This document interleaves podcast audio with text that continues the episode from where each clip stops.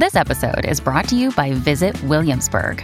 In Williamsburg, Virginia, there's never too much of a good thing. Whether you're a foodie, a golfer, a history buff, a shopaholic, an outdoor enthusiast, or a thrill seeker, you'll find what you came for here and more. So ask yourself, what is it you want? Discover Williamsburg and plan your trip at visitwilliamsburg.com.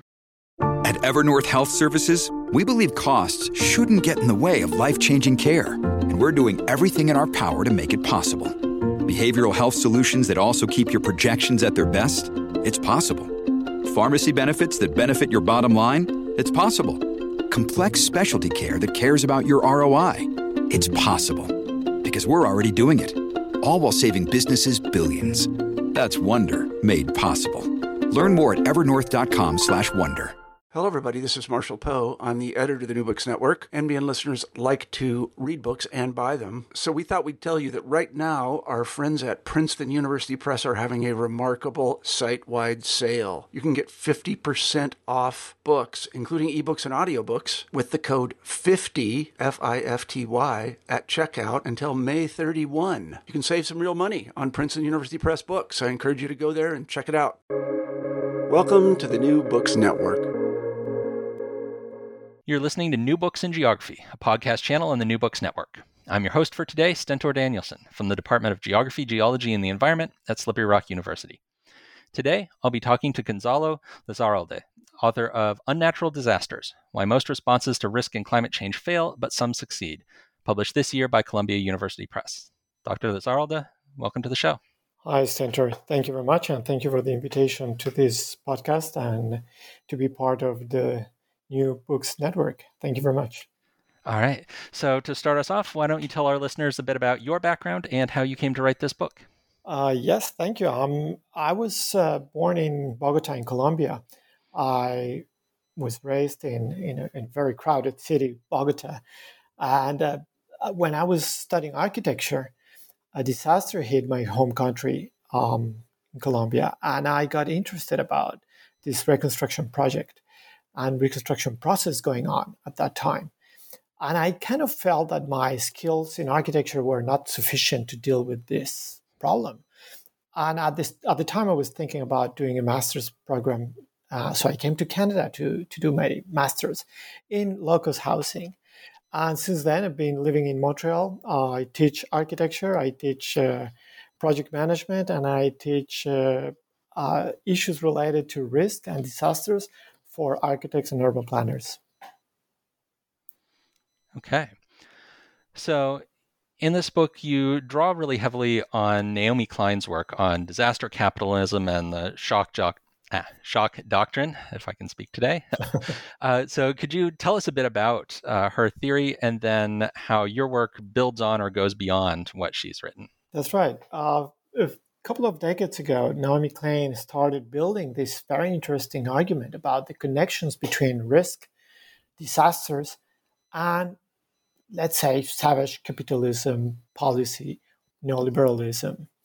And by building these connections, Naomi Klein revealed that disasters are sometimes used to advance political agendas, and particularly right wing political agendas linked to um, neoliberalism, and she started creating this this these connections in, in her first book, uh, well, one of her first book, the shock doctrine, and the shock doctrine was um, the term she used to explain how the moment of disasters where people are busy about reconstruction, where people are busy about uh, trying to resume their daily lives, are ideal moments for politicians and economic elites to advance neoliberal policy and savage capitalism agendas. And then in subsequent books, two or three books she wrote since uh, the shock doctrine, she has been elaborating a little bit more on this and showing the connections between these savage forms of capitalism and, for example, reactions to climate change or other forms of disasters. So I was certainly interested in that. I, I in my own research in Latin America, for example, in Honduras or in El Salvador, in Colombia, and in Haiti, I found that there was certainly a shock doctrine going on. There was very often this idea of using risk and the fear of danger and disasters and, and the disruption caused by disasters to advance certain agendas. So I got interested in this, but I, at the same time, I also found that this shock doctrine was not explaining totally the whole dynamics that I was finding on the ground. It was explaining a great deal of these uh, political inequalities and games of power going on on the ground. But there was also other aspects that were missing. I found that there were mistakes that were not necessarily related to these savage capitalism agendas. There were also misunderstandings. There were also overlooks.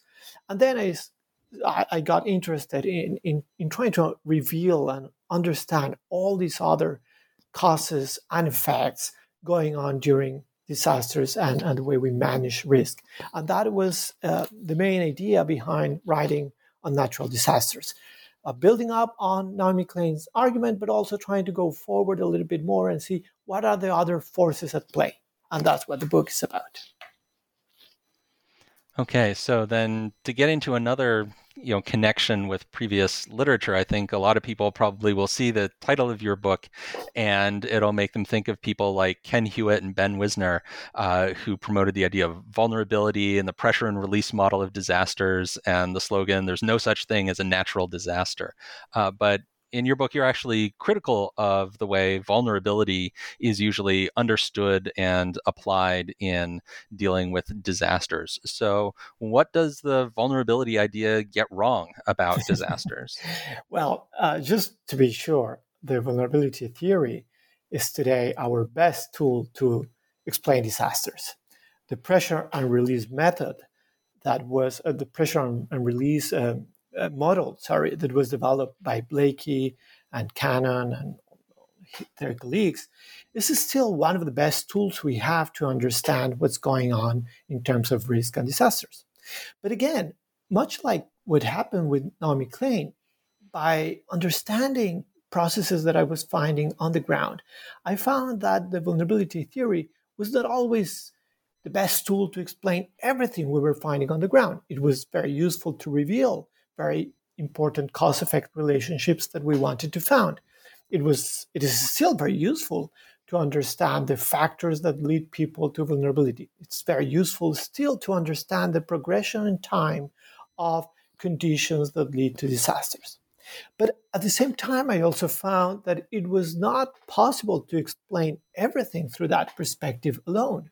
So, again, much like with the case of Naomi Klein, I got interested in how can we reveal other situations going on? Uh, and, and, and some examples come to my mind at this moment. Let's think, for example, of the fires uh, that ravaged California in recent years. Uh, some of those fires have certainly affected what we would normally call vulnerable people, vulnerable populations. But we also know that several of those disasters have also affected people that are kind of difficult to describe as being vulnerable. You can think about these posh neighborhoods in California, for example. Can we really claim that those wealthy citizens are vulnerable in the traditional way that the vulnerability theory will uh, understand them? And here the answer becomes more puzzling. It's, it's, it's a little bit more difficult to understand everything from that perspective of power imbalances between rich and poor people, or between economic elites and marginalized people, or between oppressors and oppressed. And again, uh, in, in natural disasters, I try to reveal other factors that still play a fundamental role in the way we understand crisis, risk, and disasters, but perhaps cannot be always explained through the perspective of the vulnerability theory, or, for example, the pressure and release model that the vulnerability theory, uh, theory developed during the 1990s.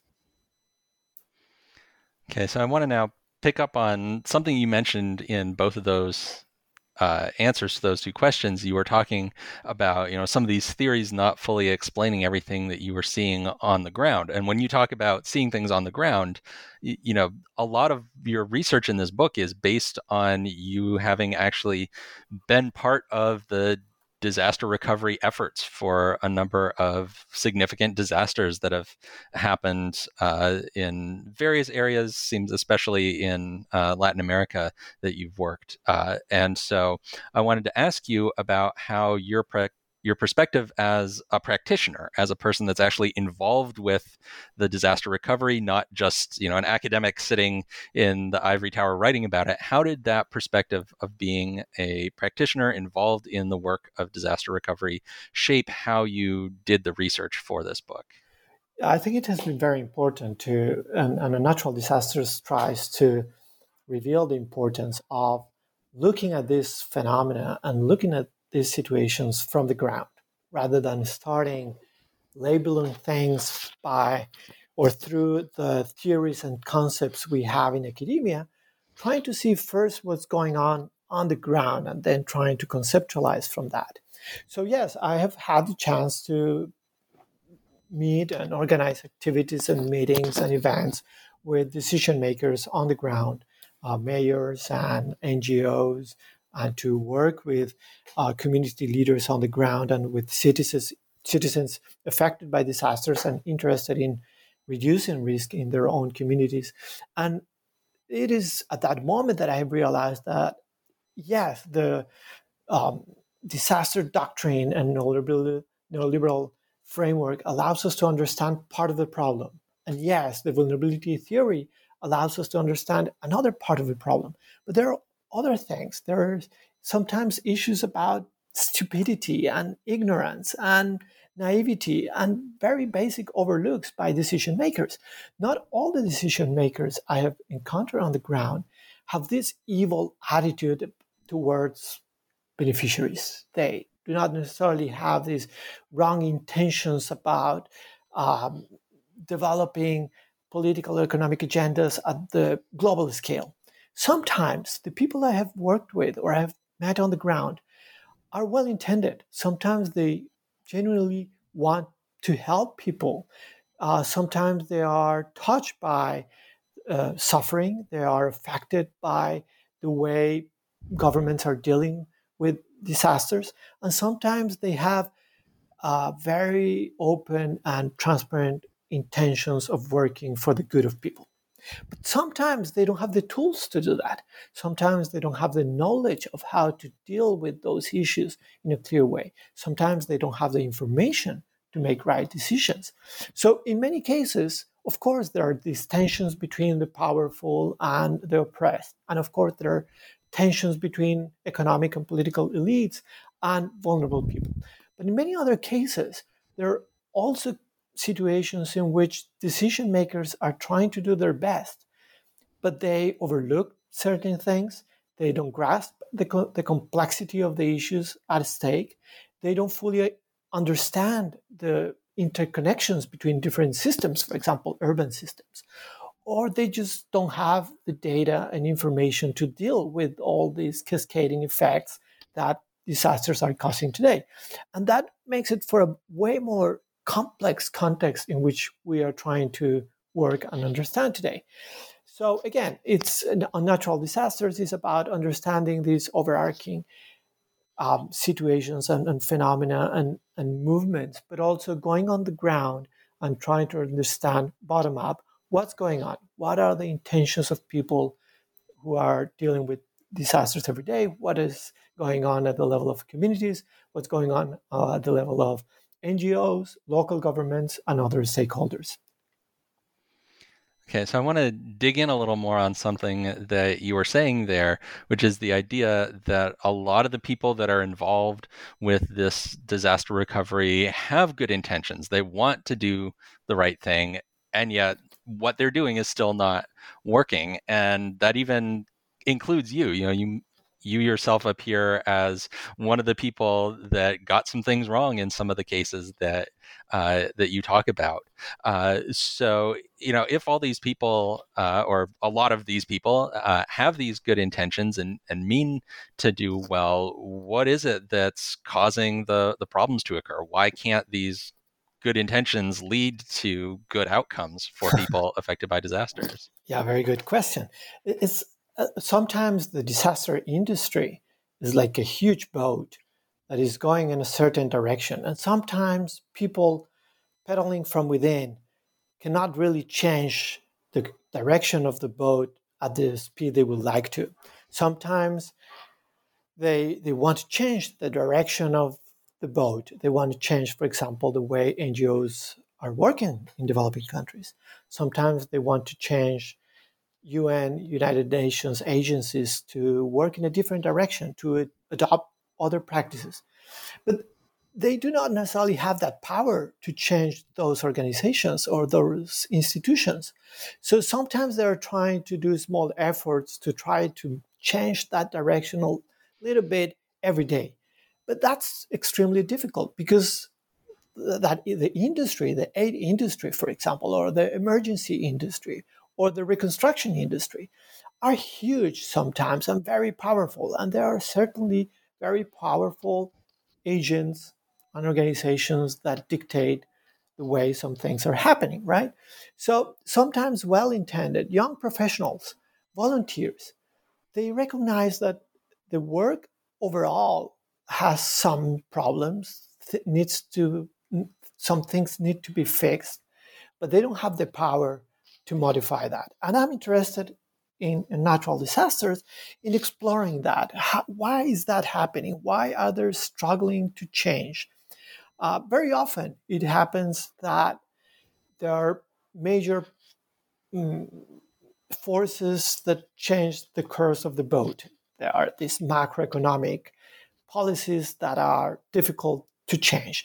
There are also these um, geopolitical games that are very difficult to change. And sometimes it's just a matter of some very key uh, influential people or organizations trying to take advantage of the disaster context for their own purposes or agendas. But what I have also found is that these people on the ground, they are trying their best to deploy their skills for a positive or a good cause. The problem also is that many of the times they don't have the right skills. So they're trying to use the skills they would apply in regular practice in situations of extreme conditions caused by disasters. And sometimes those are not the right skills. I have met dozens of architects who would like to use their architectural skills to help build housing after disasters. But the skills they have for regular practice are not necessarily the ones they would require in these very particular situations. And the same thing happens to engineers, um, urban planners, geographers, social workers, and many other professionals. So it's very important that we understand that having good intentions sometimes is not enough.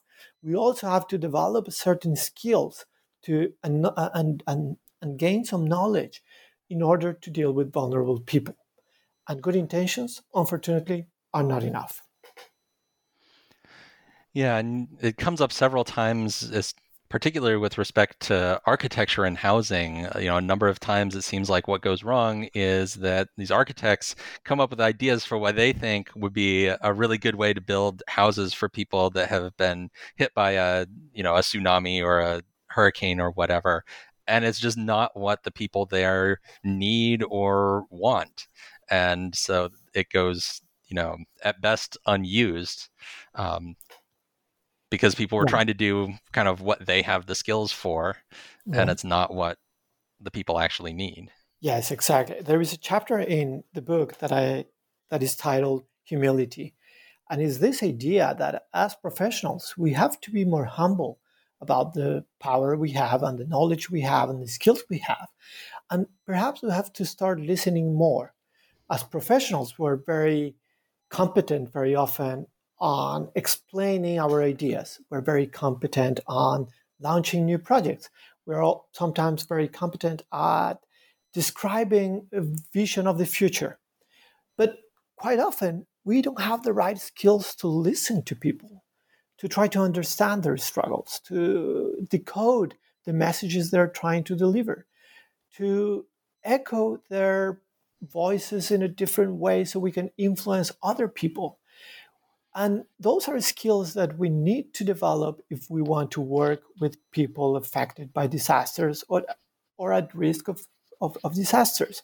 So humility is very important. Having good intentions, again, is not enough. It's, a, it's about also changing our attitude and being capable of learning and accepting that we made mistakes. We all are going to make mistakes when we work with people in conditions of poverty or conditions of informality or vulnerability. We are we, we all it's very likely that we will make mistakes, but we have to change our attitude and try to learn from those mistakes and be more critical and reflect on our practice in a more thorough way. If we do that, and if we have more humility, perhaps we're going to start creating better solutions for people and we're going to be better equipped to work with them in order to overcome their challenges and, and provide perhaps we're going to be able to provide a more meaningful contribution to the well-being of vulnerable people and people affected by disasters. Okay so that leads nicely i think into the next question that i wanted to ask so uh, there's a recurring trope in your book of the grand elaborate recovery plan that never gets implemented and so people gave it all this attention, threw all this money at this plan, and it just amounts to nothing. Uh, so, why does this keep happening? Why do we keep getting these big plans that don't go anywhere? Yeah, the example of Haiti comes to my mind. If you remember, after in January 2010, there was this massive earthquake that destroyed part of the city of Port-au-Prince and, and other cities in Haiti that was massive destruction. Uh, some statistics talk about 200,000 people killed by that event alone. When the uh, Haitian disaster happened, there were hundreds of ideas and organizations moving to develop these master plans and think ahead and plan how reconstruction in Haiti was supposed to be and there were there was this intention of collecting vast amounts of money in New York, in Washington, in Brussels, uh, in Paris. And there was this idea that the international community was going to collect vast amounts of money. Professionals were going to design these master plans, and all of a sudden, we were going to have a different Haiti. Port-au-Prince was going to be radically transformed to a, into a sustainable, resilient city, and the slums and informal settlements of Port-au-Prince were going to be replaced by this residential, new, modern, sustainable neighborhoods. Well, we know years later that nothing of that really happened. And, and you're absolutely right. It's kind of a common subject in my book. Uh, how, how come that we develop all these resources to plan and to master plan ideas? And we years later, when we go into the ground, we find that they're not having the expected effect, or they're not really happening at all. And one of the explanations is that disasters are good moments to collecting money.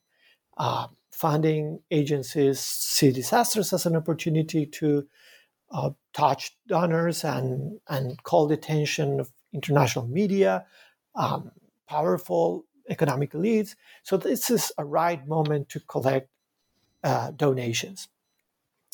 And then there is this idea that we must act very quickly because there are people homeless, there are basic needs about infrastructure, people are hungry, and so on.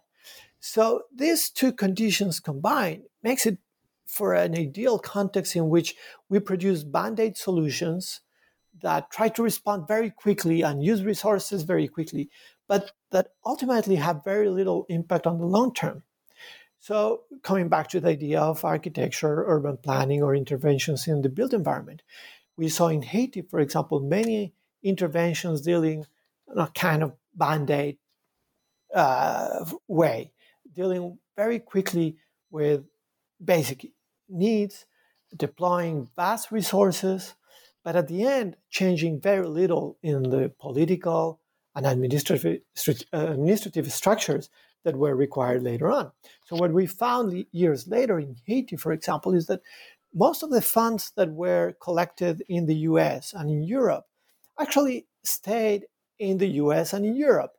Most of those resources were invested in European or American companies, and very little at the end reached Port au Prince. And from the money that reached Port-au-Prince, very little of that, of those resources actually went to the government. Several donors wanted to bypass governments because they, they saw the Haitian government as corrupt and they saw municipalities as inefficient. So they wanted to bypass the, the regular institutions. And what, what we found years later is that many of those plans actually were not developed. Few of them were implemented, but they were kind of band aid solutions. And many others that attempted to produce long term change actually didn't work. So, yes, I think you're right in pointing out that it is very important that we realize that, again, good intentions and lots of money and media attention do not necessarily translate into better conditions for people on the ground or for or doesn't translate necessarily into reduced risk or better reconstruction projects. Yeah, and in describing the the Haiti example there, you mentioned that this plan made big deal about being, you know, sustainable or eco-friendly, green, whatever, you know, terms we want to put on that. And that seemed to, to be again a recurring thing. A lot of these uh, plans really emphasized that they were, you know, doing cutting edge sustainability stuff.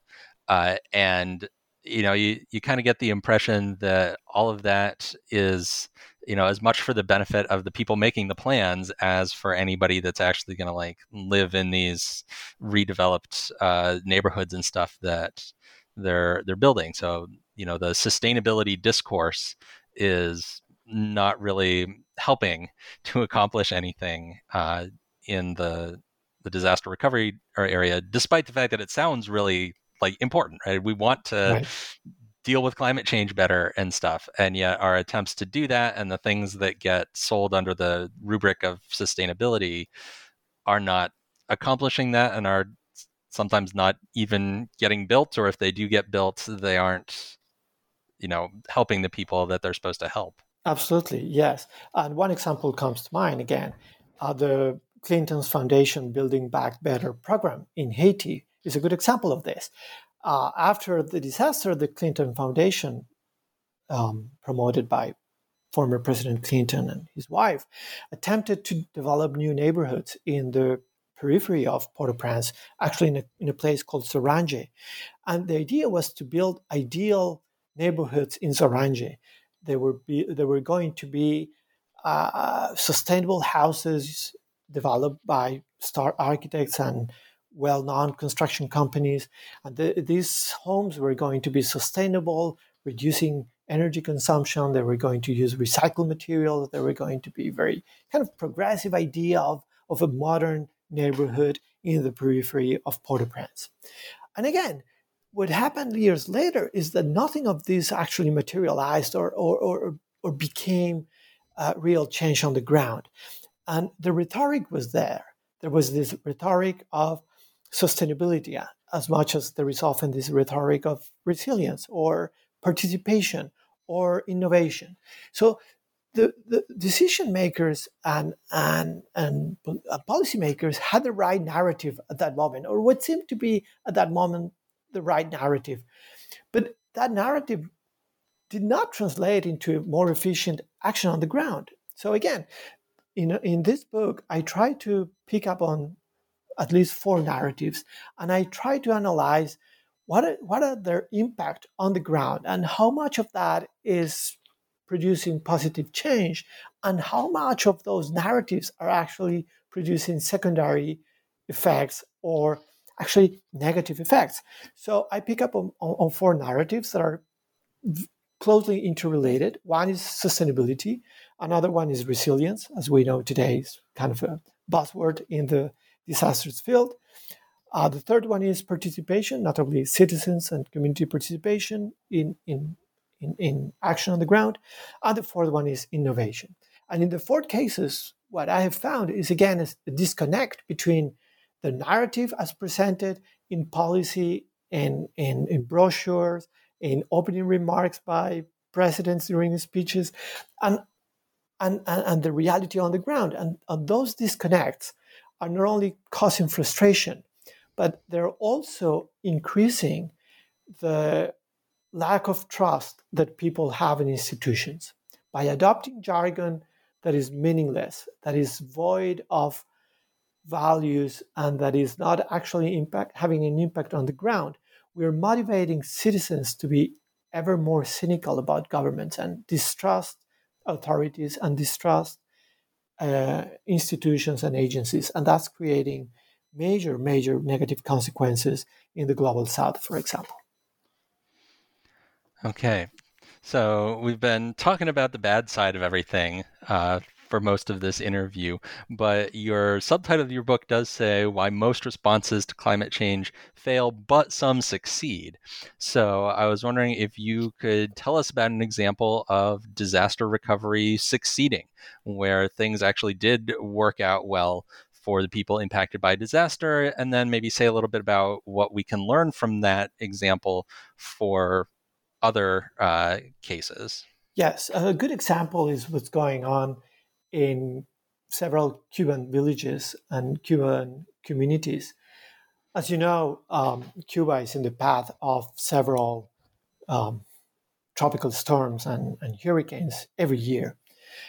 So, coastal communities are highly impacted by climate change, not only sea level, sea level rise, but also the uh, exacerbated impact of uh, tropical storms, uh, changes in precipitation, and hurricanes that travel through the Caribbean every year. Several of those villages will be underwater in 50 or 60 years' time due to sea level rise and other impacts of climate change. And the government wants to move several of those villages to safer areas. And, and there, is, there are good reasons for doing that. There are the risk associated with living in coastal areas, and those people are often reconstructing every year. And that's causing not only a human toll, but also very important investment in, in capital. So the government, the Cuban government wants to relocate some of those villages to safer areas. But here's where everything becomes interesting. Those villagers sometimes organize themselves. And we have met, I've met with many of them in Cuba, and they organize themselves and they start lobbying against changes in their location. They start developing ways of what we could say respond to those risks. They develop ideas, technical solutions, and social networks and uh, community activities to try to mitigate the risk of climate change impacts and try to stay close to the water as they wish. They want to stay close to the water not only for economic reasons, but also because they have psychological connections with water and the ocean. And they are succeeding. And, and those community leaders are succeeding in mobilizing their communities to try to find the right answers, to try to explain to governments that there are other ways of seeing this. There are alternative narratives that we can deploy. It's not only the narrative of relocation to uh, mitigate climate change impacts. It's also the narrative of attachment to place and staying in place and finding new ways of dealing with disasters and risk. And similar phenomena we're finding in informal settlements, for example, in Colombia or in Chile, where again, local leaders mobilize communities and try to create different narratives. They're not interested in the narrative of resilience. They're not in the, interested in the narrative of sustainability. Sometimes they're not even interested in the narrative of participation or innovation. They're interested in dealing with their daily challenges, changing the narratives that are, or explaining a different narrative to local authorities or governments and try to deal with their struggles in a different way. And those are the type of bottom up solutions that I'm trying to reveal in, a, in Unnatural Disasters. Very often they contrast with this top down policy and master plan and, and, and radical change solutions promoted by governments and economic elites. Here, what we found is bottom up action coming from citizens through local leaders trying to change policy through daily struggles, explaining to politicians and explaining to decision makers what the real struggles are and how they can change or adapt or modify their behaviors to be less affected by disasters. And again, it's a problem of humility. Sometimes, as professionals and decision makers and politicians, we do not really understand those bottom up solutions. We tend to think about our preconceived ideas and our more, most current narratives and, and plans and neglect that there are very interesting solutions coming from the bottom bottom up. And what i try to do in the book is try to reveal some of them to see and to show that there is hope. There is hope when we start listening when we assume more humility towards uh, citizens on the ground and we find solutions that can be scaled up supported and eventually replicated at larger scale. Okay. So my next question is going to be a little bit of a curveball, um, but so for to contextualize this, near the beginning of the book, you mention your worry that the book might be, on the one hand, too academic for some people, but on the other hand, not academic enough uh, for others. But I thought, as I read it, that you really hit a good balance and you wrote in a way that was very accessible, but without losing the grounding in the scholarly debates, like some of the things we talked about in the first few questions I had. And so, as I was going through this, I started to think that this might be a useful text to use in something like an upper level undergraduate seminar about disasters and hazards.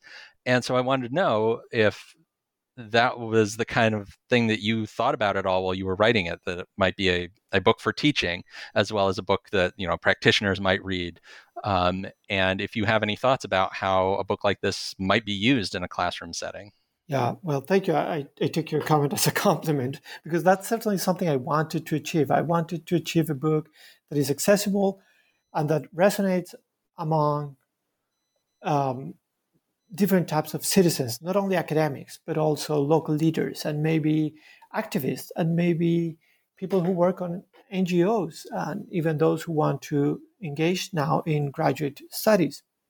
And it's a very tricky balance.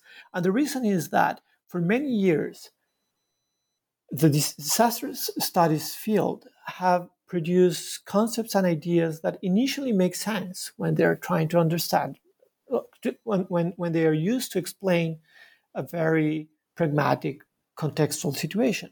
The problem is is that as they grow old, these concepts and ideas sometimes become disconnected from the realities they're trying to explain they become abstract notions that start to lose their actual practical meaning. They start to be studied by scholars as independent from the context where they were originated. The idea of resilience is a good example. Resilience emerged in the disasters field as a very pertinent, much needed way to explain the strengths that people have to deal with their daily struggles. But again, eventually, was so much talked about, so much used, and so much abused that it lost its connection and its real meaning and became one of those buzzwords and, and, and, and, and, and full of jargon that became disconnected from the realities it was trying to explain. So, in this book, there is always, in the disasters field, there is always this risk of jumping too quickly into these ideas and concepts that lose meaning. So I wanted to recover some of those meanings by, again, seeing what, listening to people on the ground, seeing what's going on on the ground, reflecting from the ground first, and then trying to produce concepts and theories. So the book is an attempt to do that. It's an attempt to uh, reveal the realities on the ground and at the same time trying to inform those realities with theories and concepts when they are required but trying to find this proper balance between empirical evidence on the ground and concepts and ideas that become rather abstract. So the idea is yes, to provide some basis for graduate students, for example. I think about geography, but I can also think about urban planning. I think about social studies, development studies, students interested in international aid, emergency action, um, design, engineering, many other professions like that.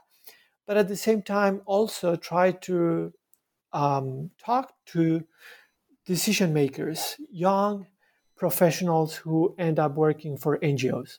I have the privilege of working very often with graduate students or students who graduated very recently from architecture, urban planning, uh, sociology, geography, and they want to make a change in their communities. They want to make a change abroad. Sometimes they want to travel and help in distant communities and, and, and contribute.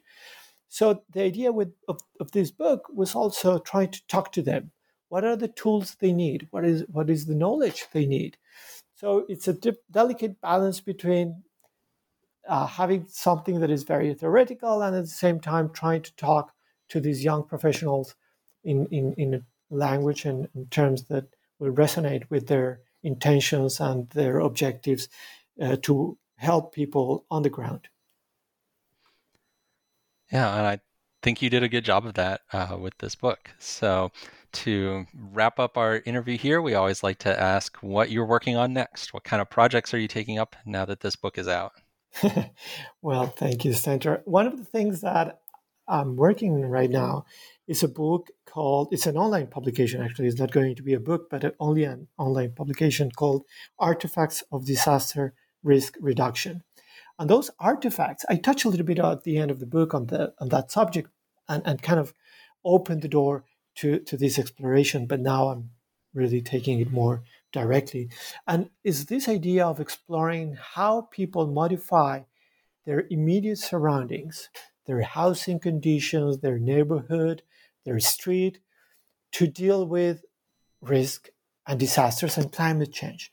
And we call these artifacts of disaster risk reduction because very often it's about modifying the physical space. Quite often it involves, you know, um, modifying public space, modifying the park, or intervening the road, or working on housing space. But they also involve processes and, uh, and activities that have both social and cultural value for them in their communities. So it's about modifying the space, but quite often as well, it's about creating these social networks. Quite often, it's about developing these social rituals. It's about recovering these traditions, put, making social activities that have a cultural value for them, that resonate among community members, and that have produce social and cultural value within communities. So we call them artifacts of disaster risk reduction to describe at the same time this physical change, but at the same time the social change that is required and that often happens bottom up. Communities, citizens, local leaders trying to deal with climate change and risk and daily struggles through their interventions in the space. So as you see, it's kind of the continuation of what I develop in natural disasters, trying to contrast top-down approaches with bottom-up de- bottom-up approaches. But here is I go more in detail to explain how is this happening, how how are they done, and the advantage is that I my team and I we received uh, funding from the Canadian government to work for the past four years uh, funding community leaders in Colombia, Cuba, Haiti, and Chile. And we gave them money to community leaders, and we were able to follow their activities for over four years. And now we're able to write this publication in which we're going to explain what they did, how they used the money, what struggles they found, what their ambitions were, how eventually they transformed the space, how difficult or not it was to dealing was to deal with authorities and other decision makers. Uh, so hopefully you will like it too. It's going to be out very soon. Artifacts of Disaster Risk Reduction. All right. Well, I will look forward to that. So, uh, Dr. Lizarralde, thank you so much for coming on the show. Thank you, Stentor. Thank you very much, and thank you for inviting me to be here. And I, it was always it's, it's a pleasure, and I hope to come back. All right. You just heard a conversation with Gonzalo Lizarralde, author of Unnatural Disasters Why Most Responses to Risk and Climate Change Fail, but Some Succeed, published this year by Columbia University Press.